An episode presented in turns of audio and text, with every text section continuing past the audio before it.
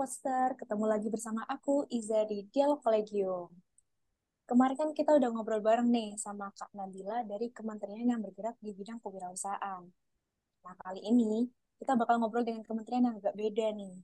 Kementerian satu ini tuh peka banget sama isu-isu yang lagi panas dan aktif juga menyuarakan opini-opini mereka. Apalagi kalau bukan Akspro. Nah, kebetulan juga narasumbernya udah datang nih. Halo Kak, gimana kabarnya? Halo Iza, kabarku baik, alhamdulillah. Alhamdulillah, oke. Sebelum mulai mungkin kakak bisa kenalan dulu nih sama podster sekalian.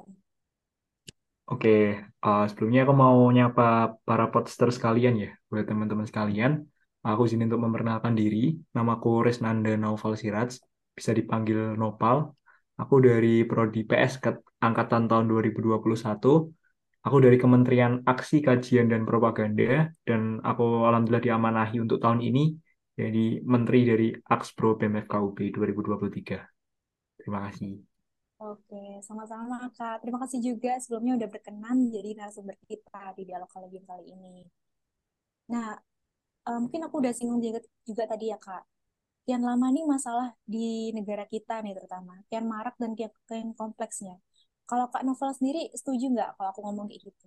Oke, karena aku bergerak di bidang Akspro ya, Iza. Ya. Terus yang Iza singgung tadi masalah negara kita, yang katakanlah itu lagi kompleks banget sekarang, aku bisa mengatakan setuju dengan pernyataanmu itu. Kenapa? Karena di tahun depan, tahun 2024 ya, mungkin dari podster sekalian juga tahu, itu bakal ada kontestasi politik terbesar di Indonesia. Apalagi kalau bukan pemilu. Nah, menjelang pemilu otomatis banyak sekali isu-isu yang ada dan muncul, dan aku sebagai salah satu bagian dari Kementerian Akspro, ya salah satu fungsinya itu ya menanggapi berbagai macam isu yang ada, seperti itu.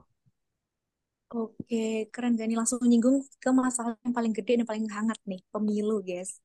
Nah, terus tadi kan kakak juga awalnya kenalan sama Akspro. Akspro kan singkatannya Aksi Kajian Propaganda. Kalau boleh tahu, apa sih Akspro itu?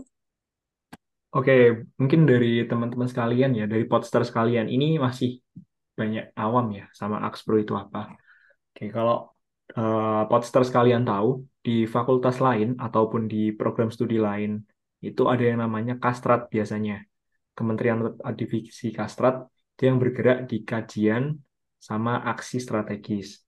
Tapi kalau di kolegium kita, terutama di BEM FK UB, Akspro sesuai namanya, Aksi, Kajian, dan Propaganda, memiliki fungsi yang sama-sama kastrat. Cuma yang membedakan ini, apa? Kita di Akspro nggak cuma punya fungsi kastratnya, tapi juga ada yang namanya fungsi K3. Fungsi P3, artinya pemberdayaan perempuan progresif, yang isu-isunya itu concern di bidang kekerasan seksual maupun perundungan, dan juga hak-hak ya, bagi perempuan yang diciderai. Itu, terima kasih. Oh, keren banget gak nih? Kita apa di FK sendiri juga udah peduli banget, terutama di tadi itu saya baru dengar nih, P3, apa tadi, perempuan, pokok membela gender perempuan nih yang mungkin sekarang juga lagi ramai dimarginalkan. Nah, kalau boleh tahu nih, dari fungsi-fungsi tersebut itu ya, pasti kan ada kerja-kerja yang harus dilakuin buat fungsi Akspro ini terlihat gitu di BEM. Kalau boleh tahu apa aja nih prokernya? Oke, masuk ke program kerja ya, Iza. Seperti teman-teman podster tahu, kalau di kolegium itu setiap kementerian atau setiap divisi yang ada itu punya program kerjanya masing-masing. Nah, kalau di Akspro itu terbagi menjadi dua. Ada yang program kerja event, dan juga ada program kerja yang fungsional, atau lebih ke fungsi dari kementerian itu, tapi tidak event. Untuk yang proker eventnya sendiri, ada yang namanya sekarang lagi berjalan, itu Wistan 2023, lalu ada mohon maaf, ada SMDR atau Sumpah Mahasiswa Deklarasi Anti Rokok. Lalu yang fungsional dari kami ada seperti kajian MSK atau Patasan Kastrat, lalu ada kolektif kastrat, sama ada satu lagi namanya Ruang Aman itu. Oke, banyak banget dan itu spesifik banget nih, detail juga sama isu-isu yang ditanganin atau disuarakan ya. Contohnya tadi tuh Wistan. Saya juga ini nih, banyak banget teman-teman yang juga ikutan Wistan jadi panitia maupun jadi peserta. Dulu juga saya sempat tertarik nih, Wistan ini apaan gitu ya, dari FK kok sampai ke luar FK juga. Ternyata itu menarik banget soalnya juga menggait atensi buat melindungi hak-hak seksual bukan seksual sih, apa melindungi wanita dari kekerasan seksual, iya nggak sih Kak? Oke, benar banget Iza. Intinya di sini kami sebagai salah satu implementasi dari fungsi P3 ya, mungkin nggak di sini konteksnya nggak cuma perempuan ya, tapi semua orang yang di sini kami mendukung adanya tindakan yang apa istilahnya, tidak setuju lah dengan segala bentuk macam kekerasan seksual yang ada juga perundungan. Nah, hal itu tetap ruang sebagai istilahnya tema yang kita angkat di Wistan ini, kayak gitu. Oke, betul banget. Jadi makin ngerti nih aku Wistan itu apa. Nah, dari semua proker yang udah disebutin tadi nih Kak, pasti kan ada nih yang mungkin menggait atensi dari dekanat atau mungkin kolegium mahasiswa FKUB yang lain gitu. Kalau boleh tahu apa nih prokernya yang bisa menggait atensi tersebut? Oke, terkait proker yang bisa menggait teman-teman sekalian ya, mungkin para podster terutama teman-teman kolegium mahasiswa FK itu biasa mungkin tahu ya, ada yang namanya di kajian itu salah satu bentuk kajian ada diskusi publik atau namanya di kita itu dialektika, diskusi atas problematika secara terbuka. Nah, di dialektika itu nanti itu bakal mengangkat sebuah isu permasalahan yang ada. Nah, kita bakal mendatangkan beberapa narasumber dan juga moderator yang kompeten tentunya. Di dialektika itu nanti kita bakal bahaslah, kupas secara mendalam terkait isu yang ada itu seperti apa, dan dari teman-teman yang datang itu bisa juga untuk menyuarakan suaranya nanti di sesi FGD-nya dan mempresentasikan hasil dari FGD-nya itu apa, kayak gitu. Dan diharapkan dari proker kajian salah satu bentuknya diskusi terbuka ini itu bisa meningkatkan awareness dan juga membentuk diskusi yang sehat di lingkungan teman-teman mahasiswa FKUB, kayak gitu. Keren nih. Jadi nggak hanya suara doang nih, kita juga diskusi bareng nih, apalagi sama ada narasumbernya dan ada ini ya dari ahlinya juga. Nah, tadi kan juga disebutkan nih, selain dari yang apa tadi, dialektika, juga ada kerja-kerja yang lain. Kalau boleh tahu, kelihatan nggak sih Kak hasil real kerja dari Akspro itu yang bisa ngasih dampak dan kontribusi ke BEM sekaligus ke mahasiswa nih? Oke, kalau berkata masalah dampak atau impact yang diberikan ya dari Akspro selama ini, mungkin aku mau nyinggung salah satu proker fungsional kami yang alhamdulillah tahun ini juga inisiasi.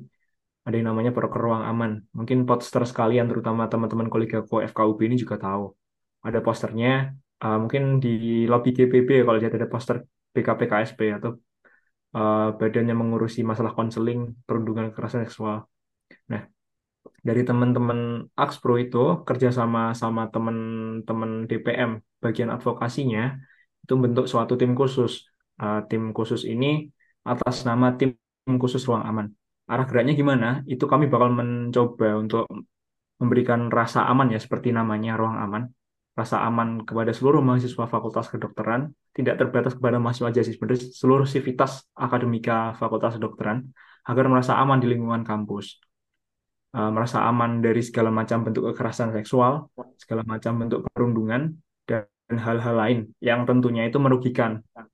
Nah, nafas yang kita bawa di sini adalah semangat untuk menciptakan lingkungan fakultas kedokteran yang terbebas dari segala macam hal itu. Karena lingkungan pendidikan ya kita tahu tidak akan nyaman seseorang mengenyam pendidikan kalau lingkungannya sendiri itu tidak aman.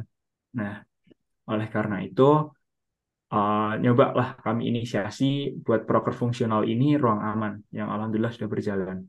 Dan mungkin ini sekalian promosi ya Iza, biar dari teman-teman poster sekalian juga pada tahu. Monggo bagi teman-teman sekalian, ini nggak cuma masalah pelaporannya di ruang aman. Kami juga menyediakan adanya PFA, atau teman-teman sekalian tahu itu personal first aid. Itu istilahnya kayak konselor sebaya lah ya. Seumpama teman-teman ada masalah apa dan ingin bercerita, tidak enak mungkin langsung ke dekanat atau BKPKSP-nya dari dosen-dosennya, pengen ke teman-teman sebaya sendiri, ada dari kita yang menyediakan PFA itu. Dan jangan khawatir, di sini confidentiality atau kerahasiaan dari teman-teman itu sendiri terjaga. Jadi, monggo, kalau memang mencurahkan apa yang dirasakan dan butuh teman cerita, dari ruang aman ada wadahnya, kayak gitu. Waduh, menarik banget nih. Kalau saya sendiri nih ternyata baru dengar juga tuh yang apa tadi katanya personal first aid itu.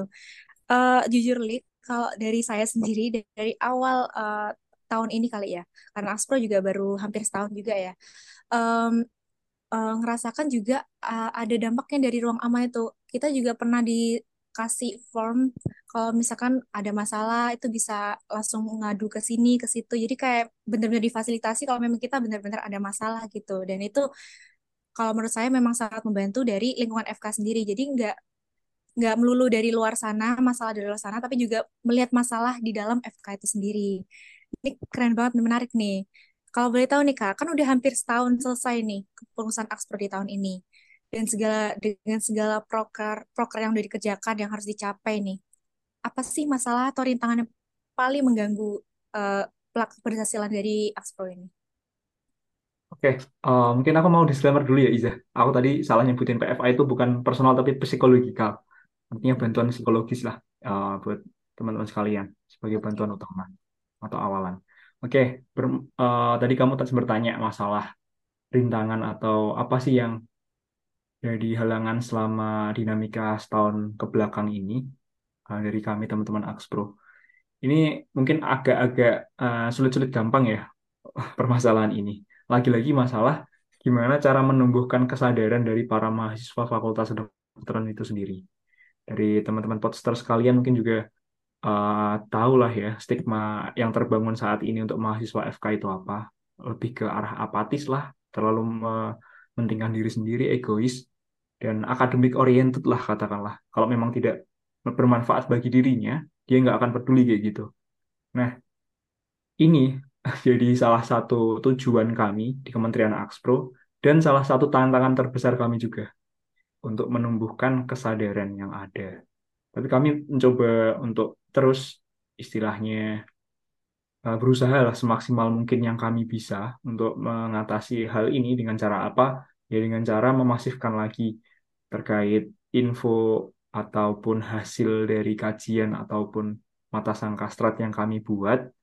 Dan dengan kreativitas kami mencoba mengemasnya itu dengan istilahnya desain yang sebagus mungkin ya, menarik mata itu.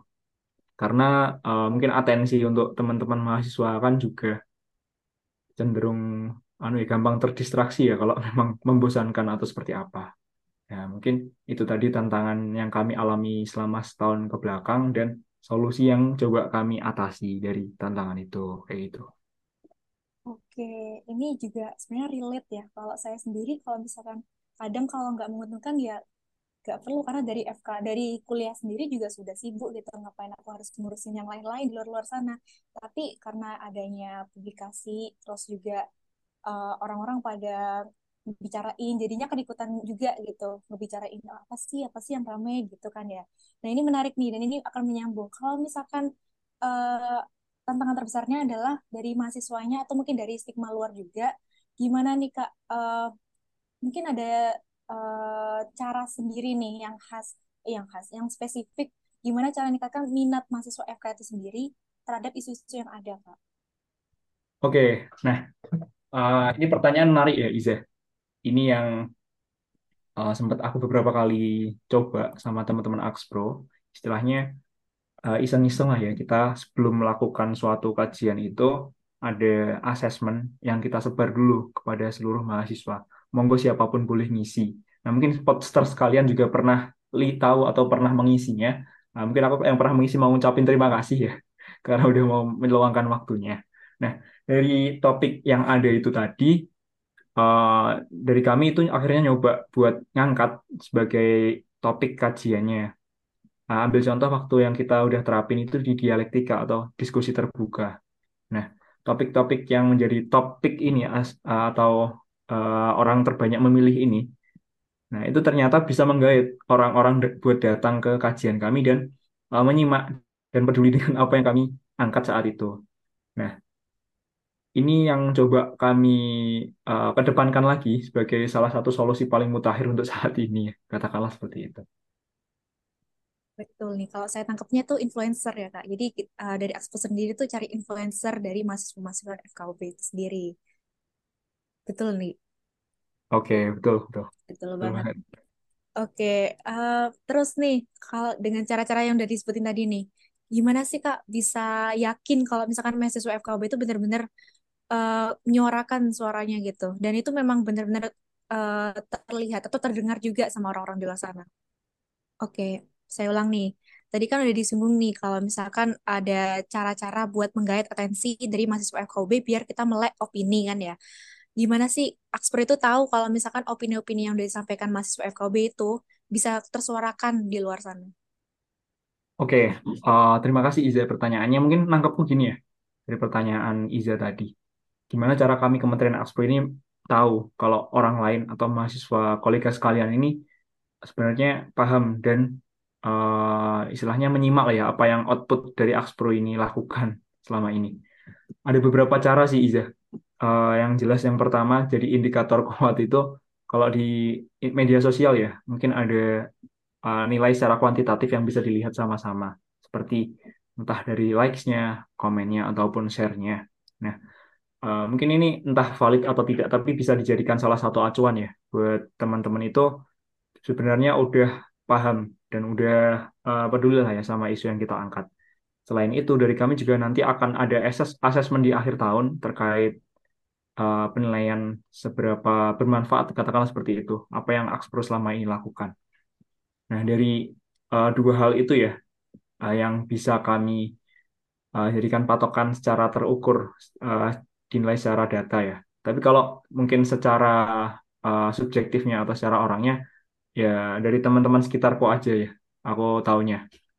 Ya, tiba-tiba mereka bahas inilah, bahas itulah. Berarti, apakah ini salah satu dampak yang Akspro berikan? Ambil contoh mungkin waktu RUU Kesehatan kemarin, kan Akspro kan juga sempat bahas ya sama teman-teman lingkar kastrat FK yang terdiri dari masing-masing himpunan. Nah, di situ ternyata akhirnya isu RUU Kesehatan diangkat itu sampai masuk ke obrolan teman-teman sekitarku, tongkronganku lah katakanlah gitu. Nah, berarti kan apa yang Akspro lakukan kan paling tidak udah berhasil ya untuk membangun kesadaran itu. Kayak gitu, Iza. Betul, Kak. Sebenarnya kalau mau ambil pendapat saya sendiri, saya juga merasa Akspro itu udah berhasil. Saya aja yang dulunya nggak peduli apapun, peduli dengan opini-opini di luar, isu-isu di luar sana gitu, jadi bisa agak melek, walaupun sedikit, tapi melek sekarang udah. Berusaha juga buat menyuarakan suara saya juga. Keren banget gak sih guys? Nih, coba saya rangkum ya kalau Akspro ini ternyata Kementerian BEM yang menurut saya ini juga krusial dan penting buat lingkungan dari di FKUB maupun di luar FKUB, karena dimulai dari prokernya itu juga dari hal kecil seperti menciptakan ruang aman, tadi itu disebutkan juga. Terus juga diskusi mengenai isu-isu dengan narasumber juga. Terus juga melakukan event seperti yang saya tahu itu Wistan itu juga sampai keluar FK. Jadi tingkat pedulinya, tingkat aktivisnya si Akspro ini memang nggak perlu dilaguin lagi nih. Oke Kak, jadi gitu aja ya karena kita udah ngobrol cukup lama dan udah banyak banget yang dibahas nih. Mungkin bisa dicukupkan aja dialog kali ini. Nah, untuk peserta sekalian nih, terutama mahasiswa FKUB, buat kalian yang berminat banget untuk menjadi aktivis dan yang peka sama isu-isu di luar sana nih, bisa banget nih kepoin dan join Akspro di kepengurusan berikutnya. Promosi dikit ya Kak. Oke, boleh banget. Oke. Terima kasih Kak Naufal atas kesediaannya untuk sharing bersama kami dan juga poster yang sudah setia mendengarkan kami. Sampai jumpa di dialog berikutnya. Oke, terima kasih Iza dan juga terima kasih teman-teman poster sekalian.